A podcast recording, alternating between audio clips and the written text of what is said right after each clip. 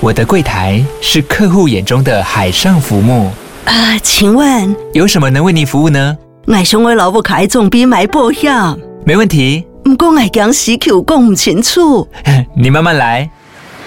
办您靠岸，台银人寿一直都在，以安心、可靠、诚信、稳健为本，尊重多元，关怀弱势。因为台银人寿，我不再漂流。以上广告由台银人寿提供。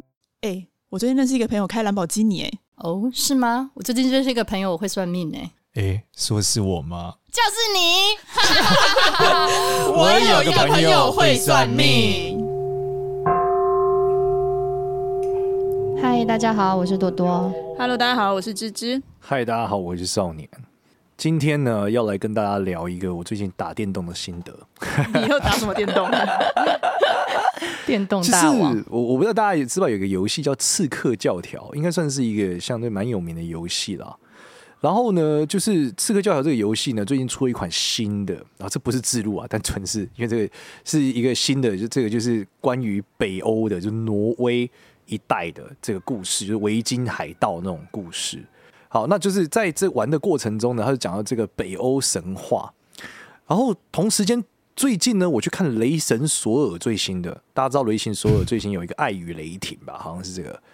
然后里面也在讲到这个北欧神话，因为《雷神索尔》本来就是北欧神话嘛，还有包含之前的这希腊神话，通常大家都分不太清楚啊。就是宙斯也是雷嘛，索尔也是雷，那到底有什么不一样之类的？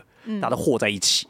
那但是这里面呢，我老婆就问我一个问题，她说：“为什么现在没有人拜宙斯啊？”对啊，你们有想过这个问题吗？这很有趣哦，他不是很有名的神吗？对，然后我就跟他讲说啊，我告诉你，这就牵扯到什么诸神的黄昏，在故事里面最后人这些人都死了啦。他说真的假的？就后来一查发现我误会了，那应该是怎样？诸神的黄昏是西呃是北欧众神死亡了，所以是索尔他们消失了，奥丁这些人，嗯、但是宙斯他们并没有死亡，他们也没有什么诸神的黄昏，他们就只是默默的，就是被大家遗忘了。啊，就是为什么这样讲？其实我后来在研究的时候发现，他们其实是从一个多神教的角度转型到了一神教的过程，所以是被基督教信仰给歼灭了。所以基督教还是最 powerful 的、最强大的。对，然后最有趣的是，因为那个《雷神索尔》电影里面呢，也有讲到说，这些神明哦，就是这就是宙斯在抱怨，他说现在人都不拜神了，都拜他们的超级英雄，嗯、就是 superhero，嗯、讲的是这个 Iron Man 或是 Marvel 那些。对，所以我就开始想说，哎，那我来研究一下这些神明之后怎么样了。好了，就是这个北欧到底是。发生了什么事，对不对？就我们的西方世界的这些神，嗯、为什么东方有？我们常在讲什么妈祖，对不对？关公，对，为什么西方的这个神就是不见了？嗯，然后中间有几个有趣的推敲点，我跟大家分享啊。第一个是哦，他们说其实是西方世界是从一个游猎的状态变成了一个耕田的状态，什么意思？以前就是打猎嘛。然后这些动物死了，所以我们要感谢他们嘛。你看很多那种呃，我们看到一些西方的这种呃古代的，都会讲说我打死猎死一只鹿或一只熊，对不对？嗯、然后我们会感谢他，嗯、类似这样子。嗯，然后会祈祷那种祭司这样。但是他们说，当后来变成了说我们是牧羊人，我们今天牧了这么多羊，可是如果我每天就是干掉这些人，但我没有说他们跟我们平等，好像有点怪怪的。嗯，所以呢，就开始把就开始需有一个新的需求，是人类觉得自己比较屌。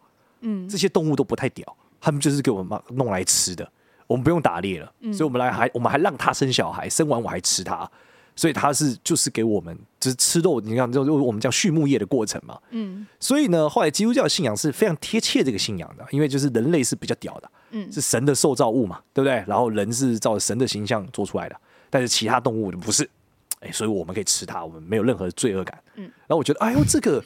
这个真的有趣，就看这个论点，我就发现哦，难怪这个神默默被大家遗忘跟消灭的过程，甚至他们说这个过渡期有一段时间啊，就是宙斯啊、什么索尔啊这些神被基督教是和在一起，他们认为就是上帝可是都和在同一个，就只要拜一个神就好了。你知道，所以人是越来越懒散了，以前要拜十个神，现在就很麻烦，拜一个神他可以做十件事，很棒，所以他就慢慢慢慢慢慢慢慢慢，最后太忙了吧。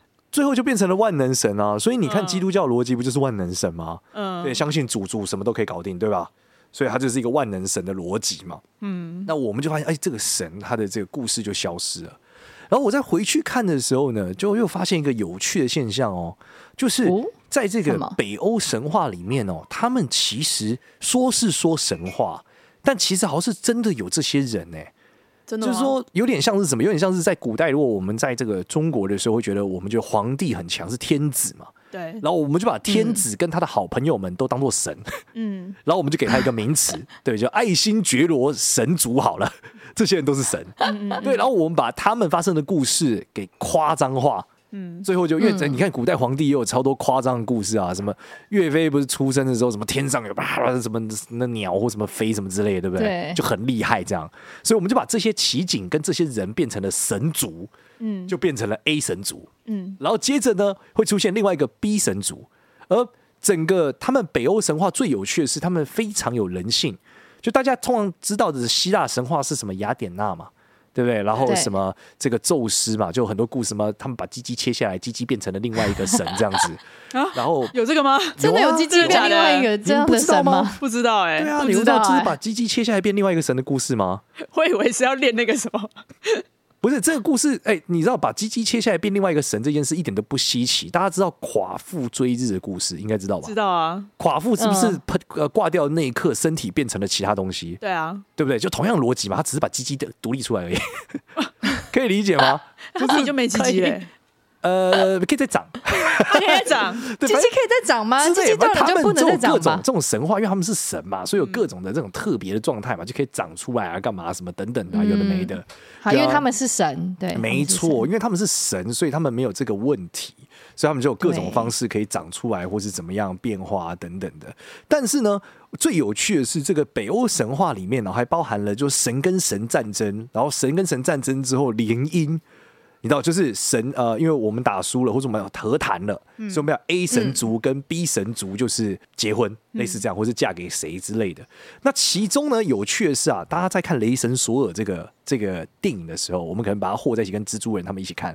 但其实它本身就阿这个阿斯加这个故事，就是一个独立的独立的神话故事。对。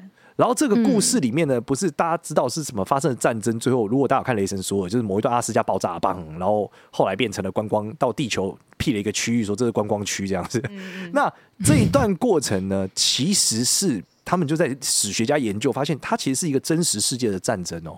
哦，真的吗？对，他们所谓的诸神的黄昏，其实是这些所谓的神族，就以前我们所谓的爱新觉罗氏跟什么氏被另外一些军阀们干掉的过程。嗯，然后我们就称呼，或者说被一些火山爆发的灾难给解决的过程。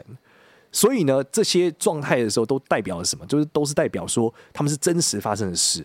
另外有趣的是哦，在这个北欧神话的故事里面的挪威王啊，就挪威的王嘛的列传里面也有提到说。他们去了一个华纳神族的区域，叫华纳海姆，遇到了一个这个华纳的女子，生了一个呃，就是跟华纳神族有关的小孩。但大家都在推测，这个地方其实可能就跟瑞典有关呢。所以这整，所以这整段故事里面，他们讲的所有的神话，遇到了什么人，用了什么魔法，遇到了什么，其实。都是在现代社会，或者我们在现代的这些国家，挪威啊、瑞典啊这些北欧区域是可以对应上的，有关联的、哦，真的、哦，没错。但是这里面来看的时候，我忽然有一个很深的感触哦。怎么说？就是、嗯、你知道，我们去查的时候，为什么我会觉得这个很有趣？是因为有一次呢，哎，大家就是看到我，我记得我不知道你们大家有没有听过这故事，是催眠的过程。就是我们有，我之前去上我师傅的催眠课，嗯，然后催眠的过程呢，就有一群人就是被催，他们就说我们现在练习让大家开天眼，嗯、所以我们老师就让大家训练嘛。然后因为我没有上那个课嘛，所以他老说啊，那找一个你们不认识的人坐在前面，大家看他觉得是什么样。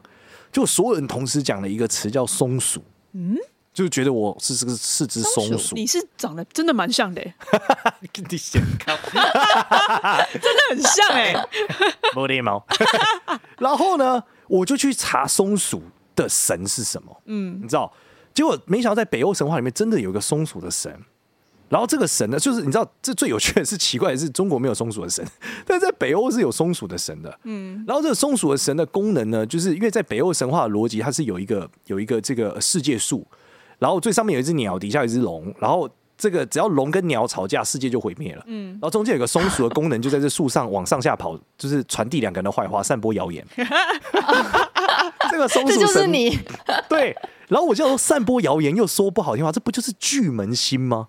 然后因为我紫微斗数做我紫微斗数的命宫的主星就是巨门星啊，对，而且我还巨门现在我还化技。说话特别容易得罪人。嗯，所以呢，很腻耶。对，所以我就觉得，哎，搞不好，所以松鼠可能是一个这个形象的状态。我就发现，哎，这些神明的故事，搞不好真的有一些这种灵体的状态或能量的流传。所以我就觉得，哎，这是蛮有趣的。那这里面呢，我觉得最最酷的地方啊，是因为这些神在管的事情哦，其实跟大家想的都不太一样。因为你知道，大家每次在听我们节目的时候，决定要拜什么神的时候，其实很难找哎。就是 A 神跟 B 神不好找吗？或者说这些神早就被遗忘了？但是事实上，我我发现这些北欧神明里面有超级多，就是各式各样的超能力的神。例如说，你可以想象是他们是什么，不管是风火水这种基础啊，甚至管丰收啊，管这个种田会好啊，然后管爱情也管好好多种啊。他们有自己月老哈。对，就是他们有自己的月老，然后有自己的，就是各式各样，就是我们传统这种道教的神。相对应，对，芝芝找了一张这个《冰原历险记》的松鼠，长得非常之丑，非常的像你，没有一点都不像。你要把这张发 IG 上，他眼睛大大的，跟你的眼镜根本是一样啊，哎，超像，看起来脱汤很严重，好不好？对，然然后在这个在这件事情上的时候，很有趣的是，我我在往下看的时候，发现，所以代表西方，其实如果你今天是西方的占星老师或是塔罗牌老师，其实你不一定要拜东方的神哎，搞不好你是能找到，哦、对，你是能找到这种北欧传统的女巫或是这种的相对应的神，对，相对应的神，然后给你对应的力量嘛，因为他们如果真的是那个时候是有信仰状态的话，是有机会的。然后从中，我另外一个更大的突破是我仔细研究他们的时候，发现了一个超酷的事情，就是我们常常讲说我们要去西方极乐世界嘛，嗯，那你知道他们死后要去哪里吗？要去哪？他们希望他们死后成为奥丁的，就是奥丁这个神的一个士兵，然后进到一个永恒的猎场跟宴会厅里面，然后这个这个地方叫英灵殿。你知道在里面干嘛吗？他们每天就是吃喝喝酒很开心，然后接着时间一到就会敲响一个钟声，门打开，大家出去互相厮杀，然后杀完了之后头掉下来还是很开心，然后因为不会痛，也不会死。那头会回去吗？呃，会，就是你就杀完了之后再敲钟，噔噔噔噔噔，又回到宴会厅，大家继续喝酒，继续吃哦，吃喝玩乐，然后去上战场，再回来吃喝玩乐上战场。对，就每天重复的就是打，我今天砍了你两刀，你头被我砍下来了，哈哈哈哈！我们来敬你一杯，咔，然后喝酒，耶，然后再去杀一次。然后用各种的武器和无限的重复，这就是他们梦梦以求的西方极乐世界。哇塞，跟我们差很多哎，跟东方的差很多，所以果然还是比较刚猛。对，这种就是他们能够进去这个的条件是，他们要战死沙场，所以病死就进不去了。嗯，所以你要在战场上就是互相对砍，砍死的那一刻还要把这个斧头放在身上。我们就可以成为这个彰显奥丁的，被奥丁看到了，也像面试，你知道吗？嗯嗯嗯，就是你被面试了，很棒，你就进来了。进来之后你，你你的奖赏就是每天互相对砍。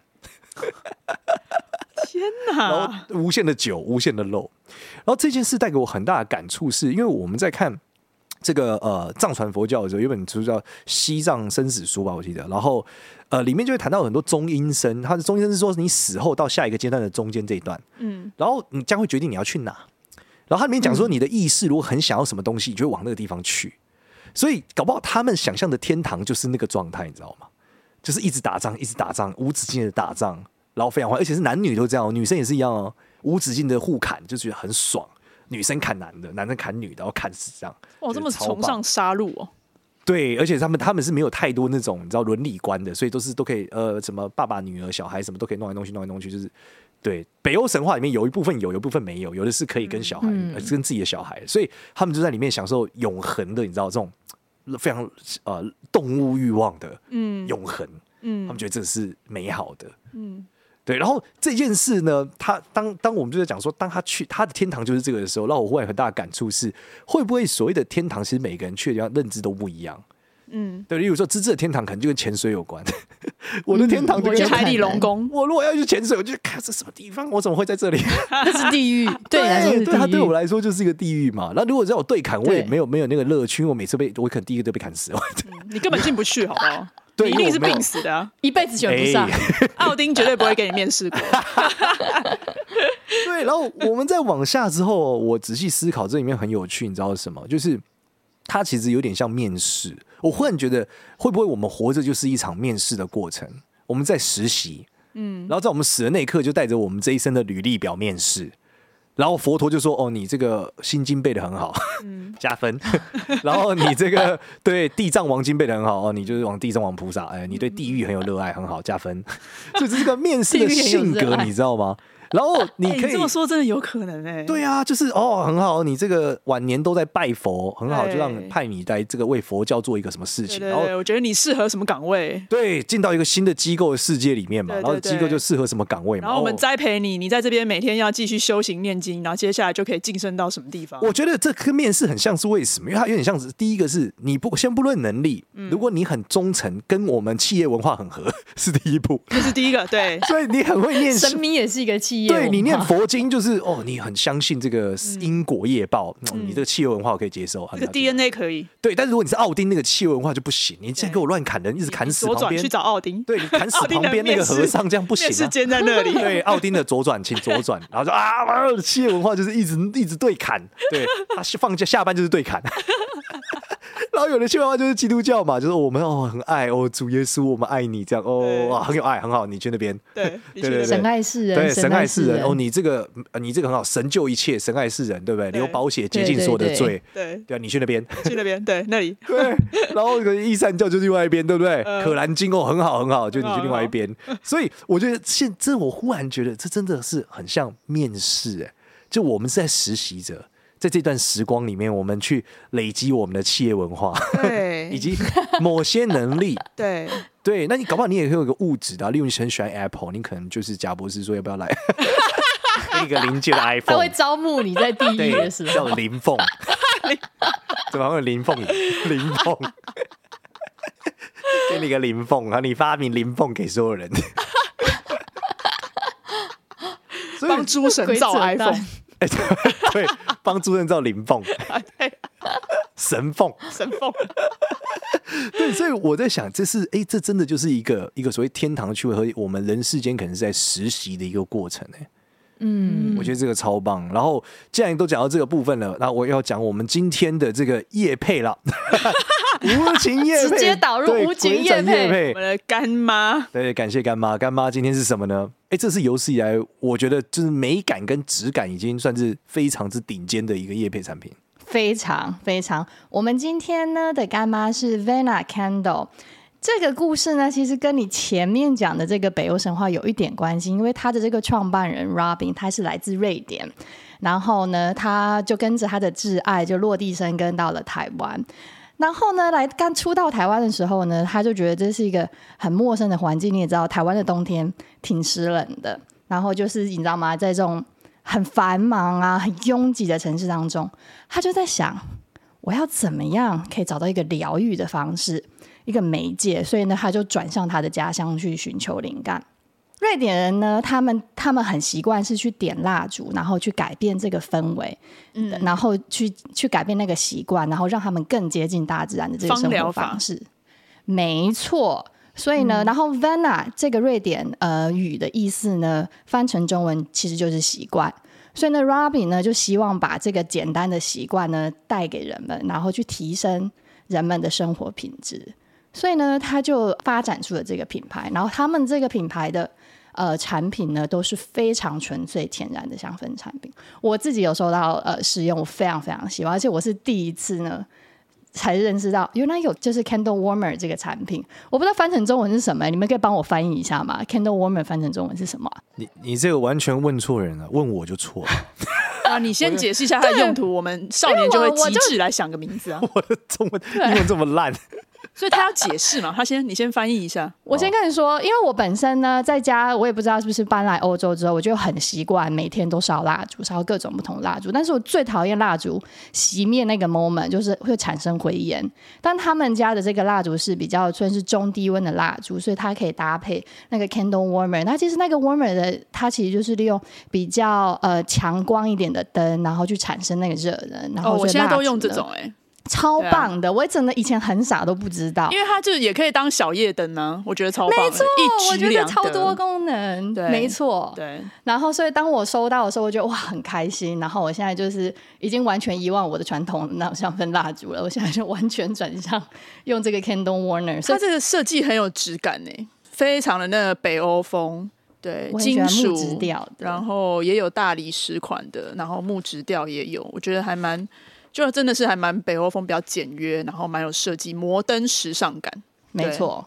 然后，如果喜欢那种就是复古金属款，就是看到那种欧洲那种比较复古的一些影集啊，他们可能会提着那种小夜灯，里面会有放个油灯的那一种。而且它这种是是不是会暖啊？这种是不是？它就是蜡烛暖灯的一种。对对对，就是蜡烛。对啊，对你讲到那蜡烛暖暖灯，对暖灯蜡烛暖灯器，可能中文名字叫这个。对。哦，是吗？就是啊，我想说它看起来很暖，很暖啊，像蜡烛暖灯。它对它温度会比较高一点。之前我们家好像也有一个类似的东西，它蛮多香味可以选择它的蜡烛。嗯，我自己最喜欢的是极光啦，然后我觉得它那个极光的那个香味就是。嗯，我看一下它的那个极光香味的基调很特别，是有甜豌豆。它闻起来那个味道，就是我不知道民众有没有去去看极光，会带给你就是呃那个 moment 有有极光享受的感觉。但我觉得更喜更更让我喜欢是有点接近很大自然森林的那种天然的感觉。嗯，然后这就是我觉得。我蛮喜欢那个味道，是很疗愈的啦，所以我还蛮喜欢 Robin 他想要带给人们就是接近大自然疗愈感的那个层次，我觉得有达有达到，然后搭配那个木质调的那个暖灯器，我觉得感觉会蛮推荐的。嗯，还不错啊。少年呢？少年你喜欢哪一个？你知道，对于钢铁直男来看，我觉得每一个都长得很美。我不太知道从我，但我喜欢他那个鹿的那个标签。不是，那你你你通常一般都是会比较倾向用什么样香调的？你说我吗？嗯，像我蛮喜欢木质香的。木质香是木头的香味，是不是？对。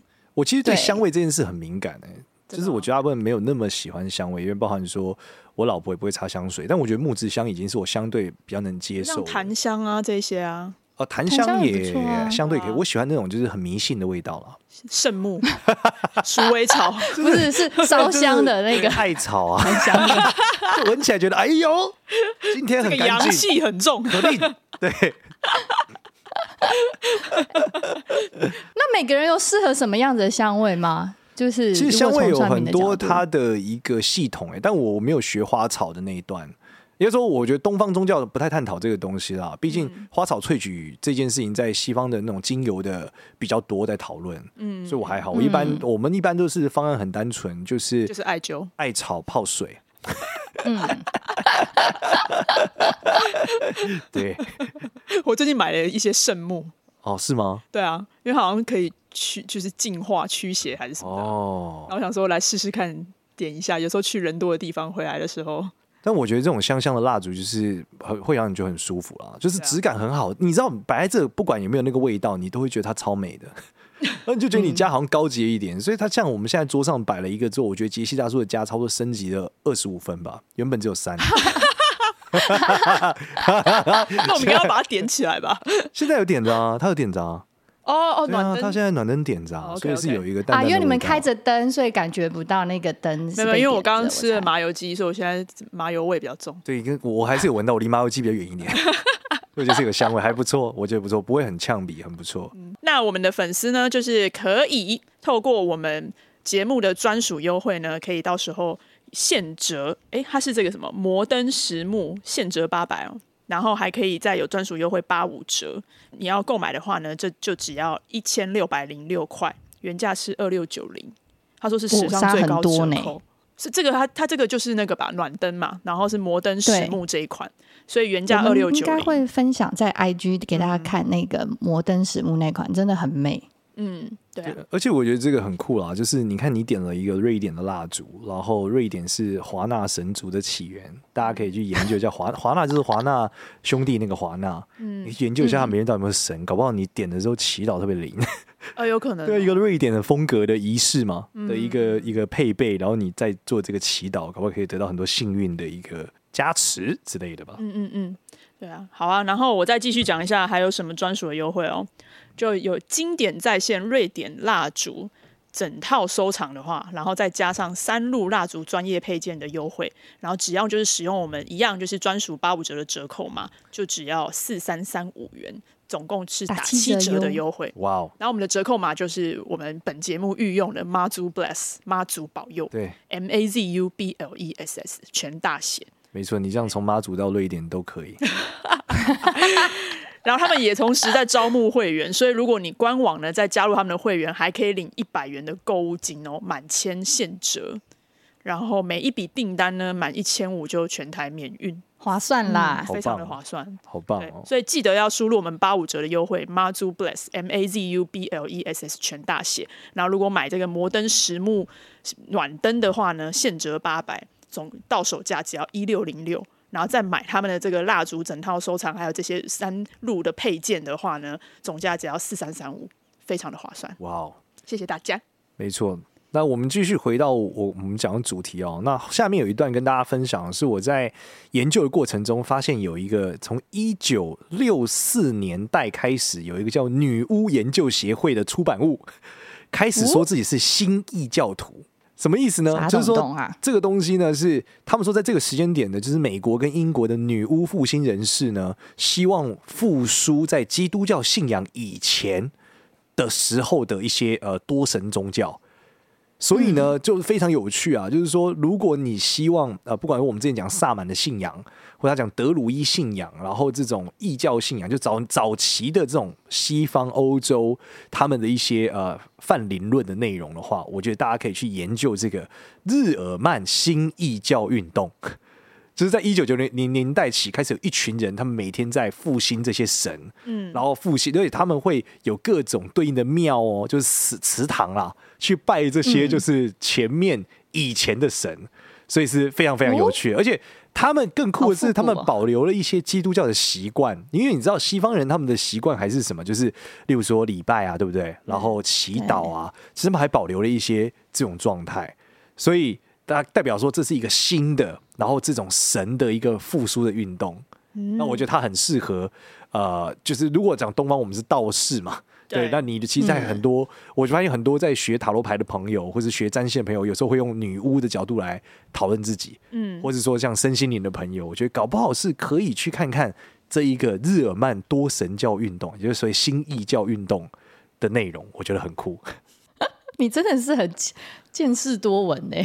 对啊，就是所以，因为以前我的朋友 就是很多人就是说，哦，他学这个占星学的。我说是哦，那你主要的这个祈祷神明是什么？他说这个九九天玄女降落。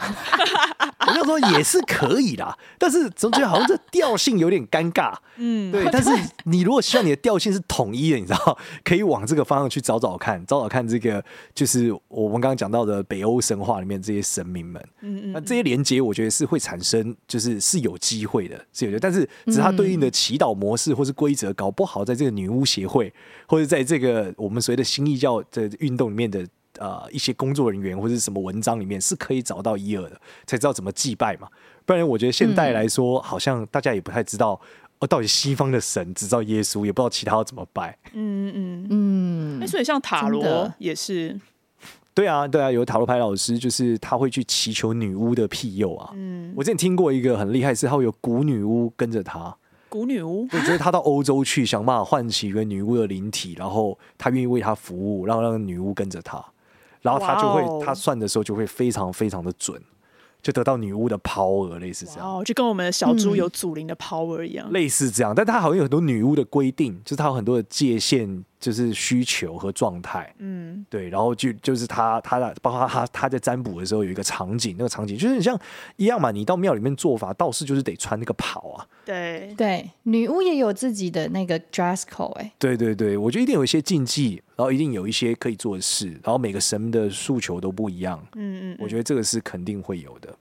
太酷了！对，那在节目的最后，跟大家分享我玩那个游戏之后一个感触哦。那个游戏最后有一段很酷啊，你想说他到了英灵殿嘛，无尽的战斗，嗯，但他最后呢说服了他哥哥说，我们还是回到人间吧。嗯，那这个理由是什么？很酷，他说你不觉得在这边打打杀杀没有那种死亡的兴奋感吗？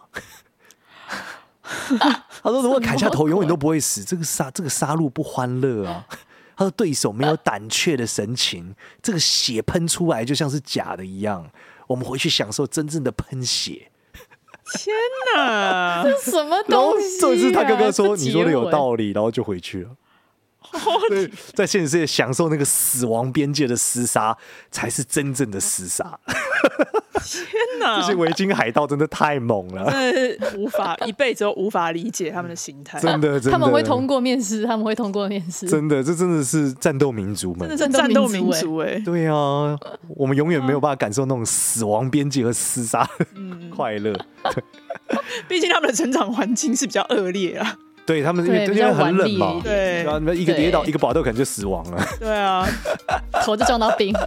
对，而且水很冰呢，流流下来的、活下来的都真的是。对啊，没有被淹死，被冻死了在水里。嗯嗯，所以留下来一定都是最强壮，都是最强的。好，这一集谢谢大家，讲到这边，谢谢大家。一样在最后，我们再提醒大家那个折扣的部分。跟大家分享一下，Mazu Bless M A Z U B L E S S 全大写就可以打八五折哦，到十月底，然后大家就可以上网去搜 Vana V A N A，然后 Candles C A N D L E S。好的，谢谢大家，谢谢大家。喜欢我们的话呢，记得到 Apple Podcast 给我们五星好评，然后也可以关注一下我有个朋友会算命的 IG 跟 Facebook 哦，拜拜，拜拜，拜。